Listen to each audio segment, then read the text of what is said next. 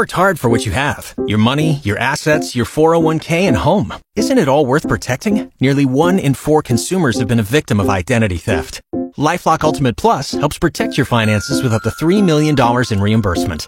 LifeLock alerts you to identity threats you might miss. And if your identity is stolen, your dedicated US-based restoration specialist will work to fix it. Let LifeLock help protect what you've worked so hard for. Save 25% off your first year on LifeLock Ultimate Plus at LifeLock.com slash aware.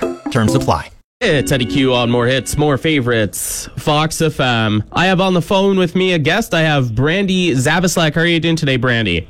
Great. How are you doing? I am doing wonderful. And today we're going to talk about a wonderful event in Canora next weekend, and that is the Live and Play Street Festival. Absolutely. It is one of our favorite events of the year. The Canora Tourism Committee works hard to host this event and it's the, one of the biggest events for the town of Canora. So, what are some of the things that goes on for the Live and Play Street Festival?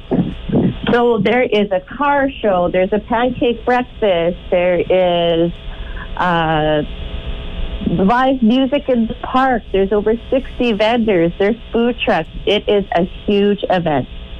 Yeah, so uh, the Paws and Claws Pancake Breakfast starts at 8 a.m. at the curling rink, uh, and that's pretty much the time where it starts to kick off, correct? Absolutely. It starts then, and then the Zaisleys are firing up at uh, 1 o'clock, and our beer garden start at 12 p.m. Wonderful. And that runs pretty much all day long. Uh, now, as you mentioned, the Zaishley Band, they kick off at 1 o'clock, but that's just one of a couple uh, different live music acts. What about the others? The other ones are Rockabilly. They are awesome. They are a local band. And then Odd Man Out for their, our evening cabaret.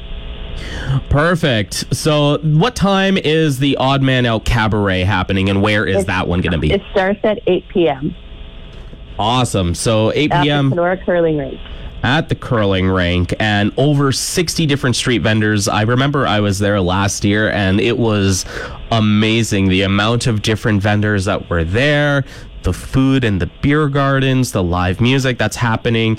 Uh, it was really, really cool. Uh, and are you still looking for people to become street vendors at all? You know what? We are always accepting new street vendors, but they have to call me at 306 563 5574.